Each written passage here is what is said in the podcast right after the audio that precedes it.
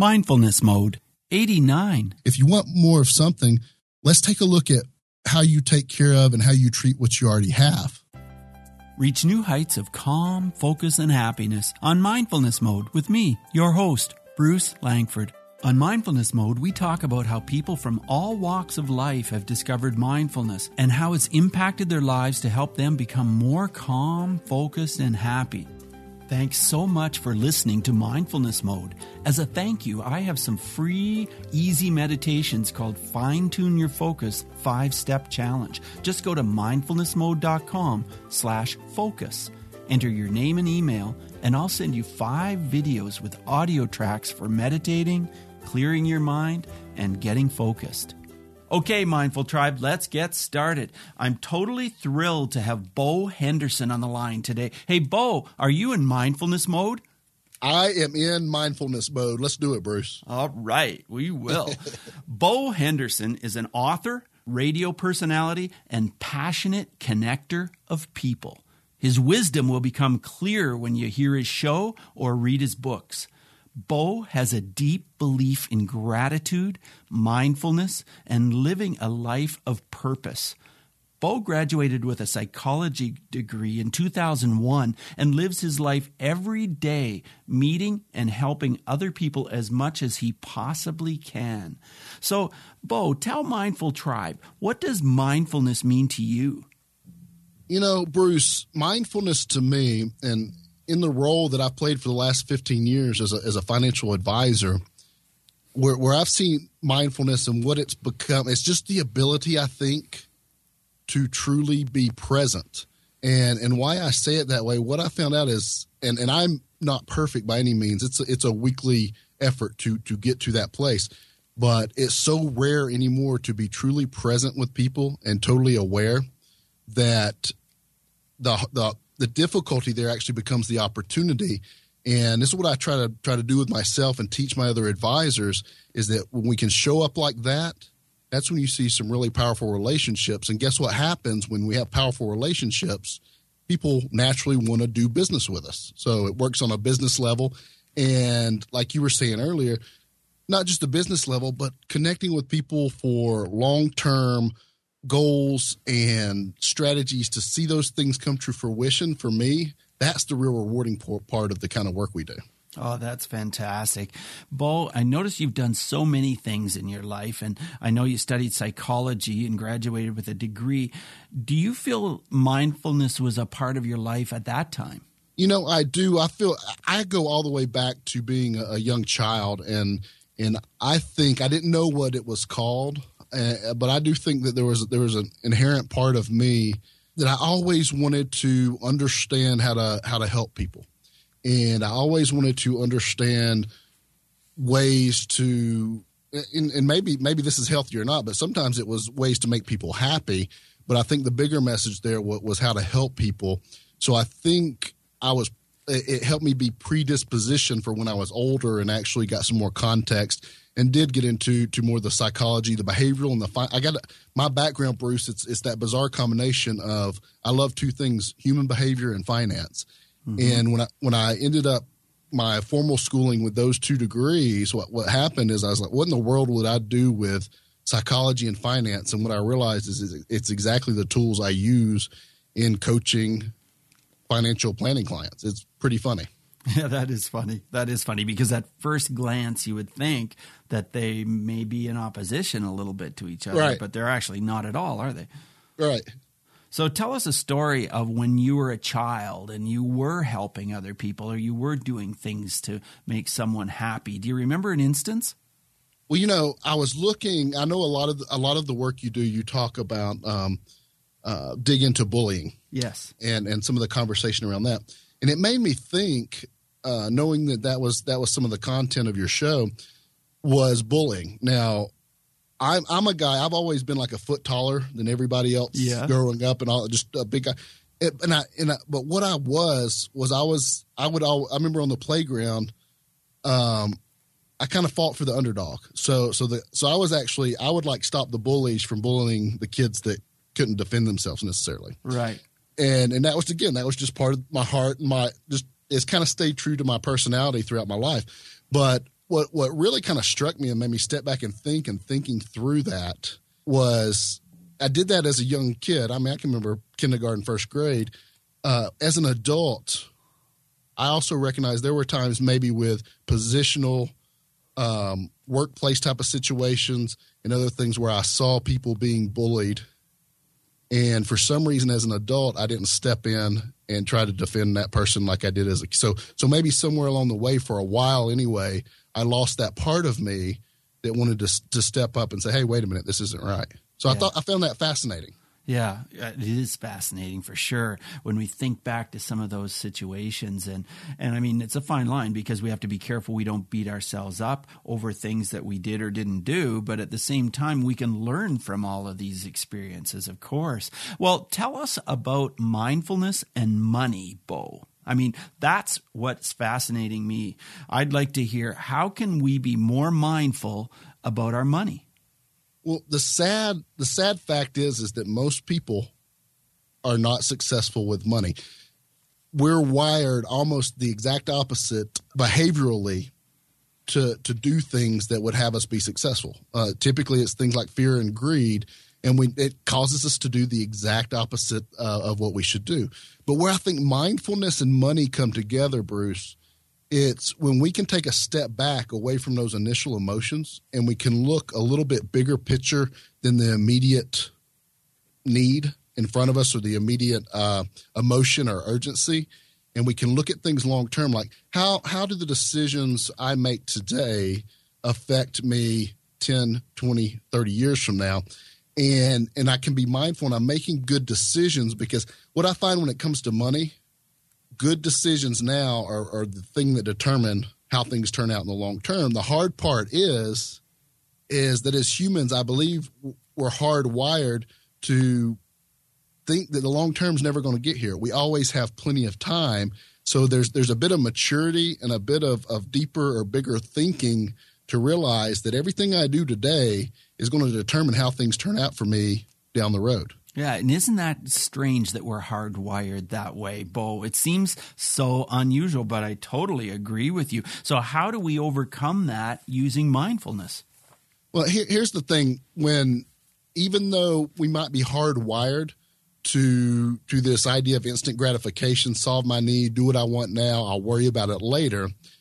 What I've found, and I've, I've worked with over three thousand clients over the last fifteen years now Bruce, and I found that that even though that might be how we respond, when somebody actually steps back and they'll actually be honest. Here's, I mean, that's a that sounds like a novel. I mean, a obvious concept. Let's be honest. They'll be honest about where they really are. Yeah. Where am I right now? What's really coming in? What's really going out? And people will go their whole lives not wanting to really look at that and deal with that because they know it's not what they want it to be. It's hard to be honest sometimes, is isn't it? It is. It's yeah, really hard. And we think about honesty as that sort of superficial thing where, you know, like, oh yeah, I'm telling the truth about where I was on Saturday night or something. Whereas being honest to ourselves or honest about what we are thinking is a whole different thing, isn't it? And facing the truth about life. Yeah, yeah. Honesty too too you can't you can you can be dishonest by omission by just not dealing with things you know, I think I think that's right. So that's that's really the first thing. If we can if we can have that honest conversation, especially when you get into families, if a couple can have an honest conversation, that's a whole another level of complexity in yes, a way. It is. Uh, but if we can do that, one, I see actually a sense of relief when people actually are clear and they know because because it's very you know we can't come up with a plan to get to where you want to go until we really know where we're starting. So the clarity on where we are, that honest, let's I say you have to be real to live rich, meaning let's just let's just nobody's going to judge you. You're not going to impress me. Uh, there was a time in my life where I was several hundred thousand dollars negative. So you're not going to impress me with your debt. You're not going to. I mean, there's just let's just be really honest. Let's yes. be very very real, and then let's get clear on. I think something that a lot of people don't do. They, they're living for the weekend, or maybe they're living for uh, just to kind of survive. And let's get really clear on where we want to go. And let's be aware of where, where it is we want to go. What, what are the goals we want for our family, for our kids, for our legacy? And then if we have those two, two things, then we can intelligently, intelligently start coming with some action steps that fit into a strategy that at least you know you're moving in a direction that's that's in line with your priorities and what's important to you. Yeah, and that in itself can make you feel a lot more happy, a lot more relaxed, and you can be mindful about it, right? About reaching and going for that goal because you feel good about it. You've got those steps in place. That's right. You know, and most people, this, this is a comment I get over and over again, is that it feels so good to just have a plan because I've never really had a plan yes. before. I was just kind of, I call it the ostrich with your head in the sand technique. I was just kind of not really dealing with it, hoping it turns out okay. And I tell people, well, that's that's actually a financial plan in itself. It's just not a really good one. yes, yes, I know. And there are a lot of people with that plan, that's for sure. So I love what you say in your book about the big secret to all this. The quickest way to attract more of something in your life. It's hmm. not what you would think it would be, is it? You know, it's funny. I think again, I talk in terms of of as a society. I think we we want bigger and better, and and we're marketed that if I just had this car or hung out at these places, the world would love me and life would be great. And and there's a lot of that. I just want the the better thing, the bigger thing, and the thing the conversation you're talking about is I always start a lot of our money conversations around a bigger concept of stewardship.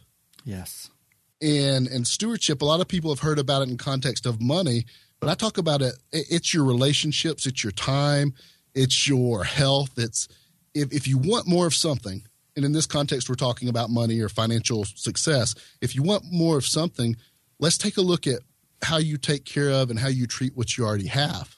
Right. And it, it almost goes back to a gratitude conversation. It does. Right so so the thing we're thankful for we're actually creating more room to have more of that in our life. So say say our goal is is to pay off uh, ten thousand dollars of credit card debt. When we pay off that first thousand, instead of griping and complaining, let's be thankful that we were able to get rid of a little bit of debt and see if we can't create some room to get rid of some more. Absolutely. I just think the more grateful you can be in your life, the happier you will be, the better off you'll be. It it just makes makes life so much better you know, I heard somebody, I can't remember where this came from, but I remember somebody told me, they said, if you, if you're thinking about actually helping your kid purchase a car when they turn age to be able to drive, he said, I think one of the biggest indicators is to go back and look at how did they take care of their bicycle. Ah, uh, yes. I, I thought that was pretty good. That is excellent. It really is. So we've put these steps in place. We've got a plan. We believe in being grateful. What's next, Bo? Then here's the thing: we we throw we kind of mix it all up and say, don't be too attached to the plan, ah. Be- because a plan that's too rigid is a plan that's going to fail. And what I mean by that, we're dealing with two things: we're dealing with humans and we're dealing with life. And when those two things are in the equation, it's not going to work out like we put it on our spreadsheet or our plan. No, never. Yeah, every plan, the best we can do is clarity of where we are right now, moving towards a direction we want to move with, but also know and this is tough for a perfectionist, Bruce. I'm telling you. Yeah. Also know that that um, there's flexibility built in so that you can adjust when life happens. So you're not you're not stuck that I made a decision and, and I'm and I'm stuck in this the rest of my life. And if I bet wrong, then I've just screwed myself up. We got to have flexibility in our plan. We've got to have a little bit. Uh, we can't be too rigid. So I'm just wondering how many of us are like I feel sometimes, and I have felt sometimes in the past, where you know my mind is just buzzing. I'm thinking about all my plans. I'm getting everything, and, and I just get so carried away with all my thoughts and I, I end up not really doing the plan because my mind is going crazy. I meditate now and that really helps me to not have that. Do you meditate in your life, Bo? You know, Bruce, with everything I have going on from from the the advisors to the to the clients and the the radio show and and writing, I have to meditate. Uh, so yeah, I do. I I try my my routine is to med- meditate anywhere from ten to thirty minutes before I even start my day. Uh, feels so good, doesn't it? It just helps you feel a lot more calm about facing whatever's coming up. Well, what it does for me is it helps me to take a few minutes to start the day. If I just jump out of bed and go start into my day, it's that day is completely focused on me.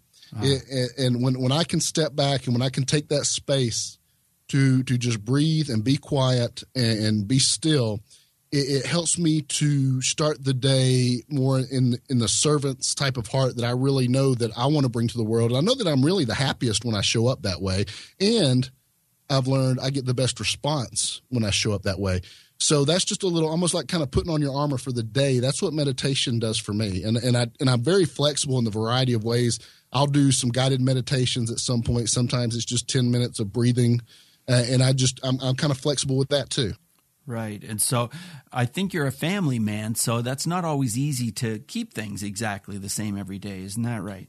That's right. That's where the flexibility comes in. There's been times I've meditated uh, in the parking lot at the gym in the dark before the gym opens. I, had get, I, had to get, out of the house, and uh, yeah. I was. I'm sure people thought I, uh, think I was something was wrong with me sitting there sleeping in my car. But uh, okay, so so let's get back to this whole thing with the money. Uh, Mindful Tribe, maybe you're listening today and you're thinking, well, yeah, but I'm so in debt, or I feel so overwhelmed, and yeah, I can get a plan in place, but it's going to take me forever. How do we counter those kinds of thoughts using mindfulness, Bo?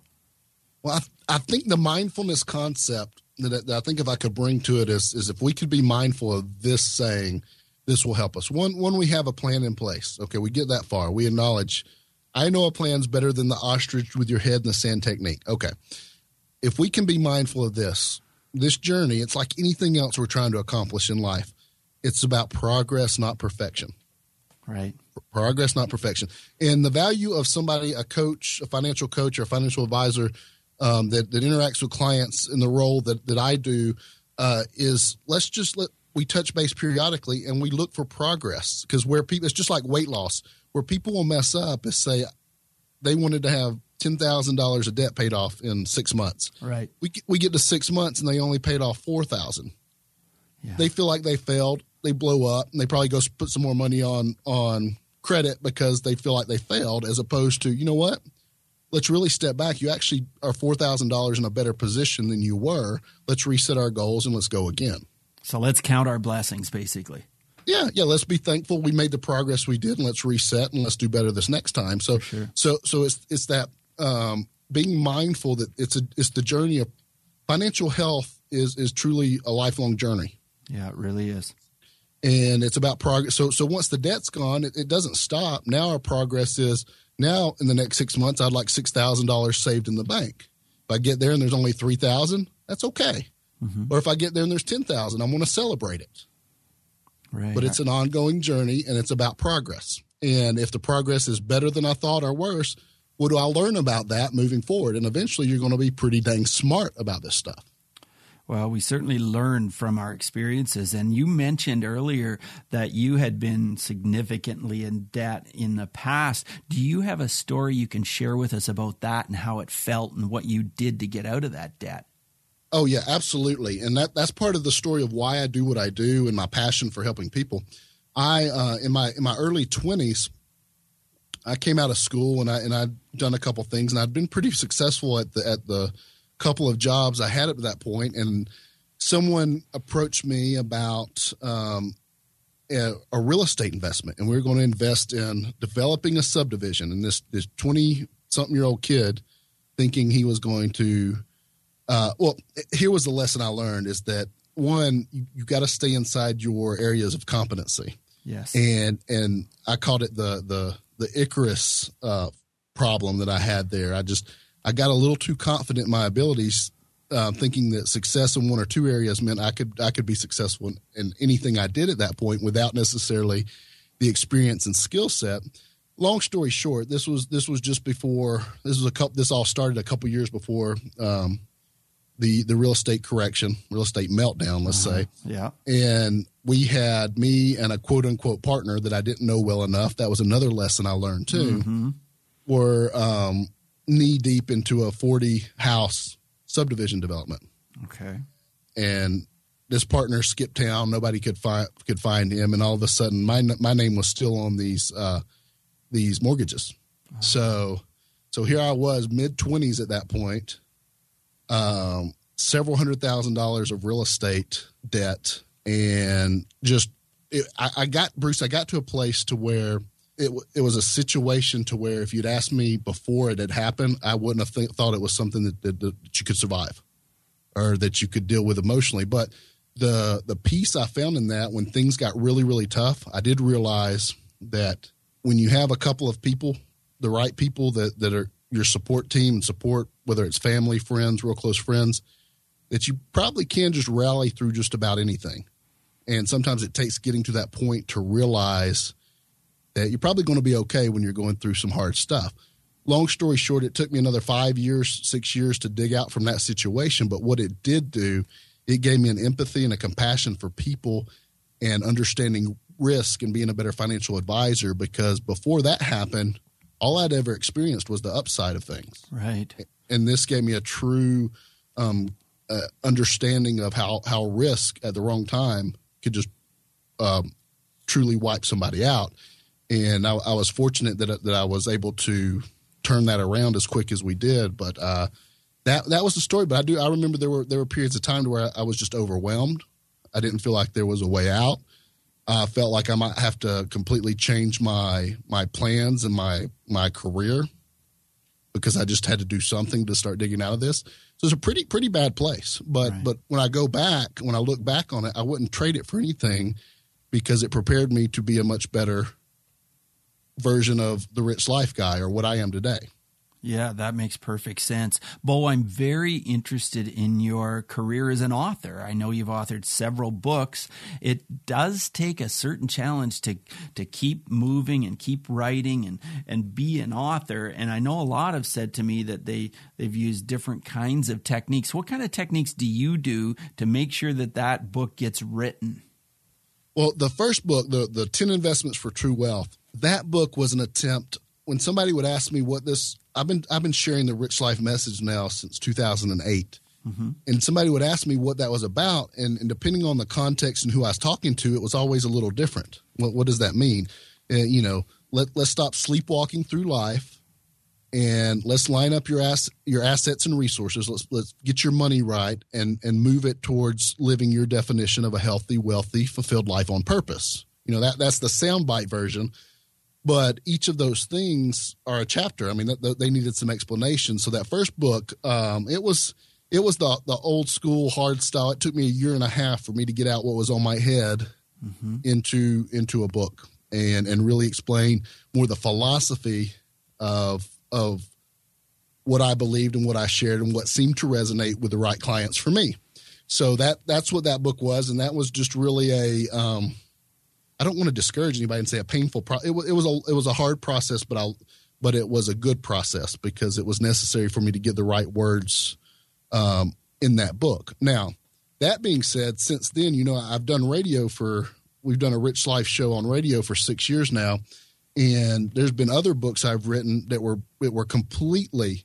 I outlined the books and I spoke the books, and then they were transcribed because I realized I deliver content naturally, probably best by speaking it.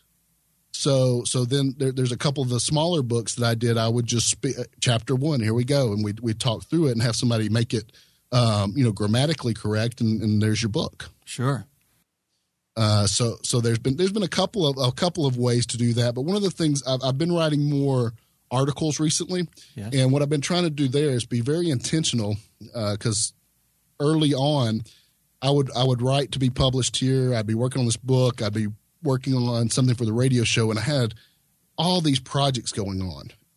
What I'm trying to do now is make sure that whatever I'm working on, I'm trying to be more in control of the content. Meaning, if I'm working on a new book, which I am on retirement planning specifically, mm-hmm. that the articles I'm writing and the and the radio show segments I'm prepping are actually content for that book.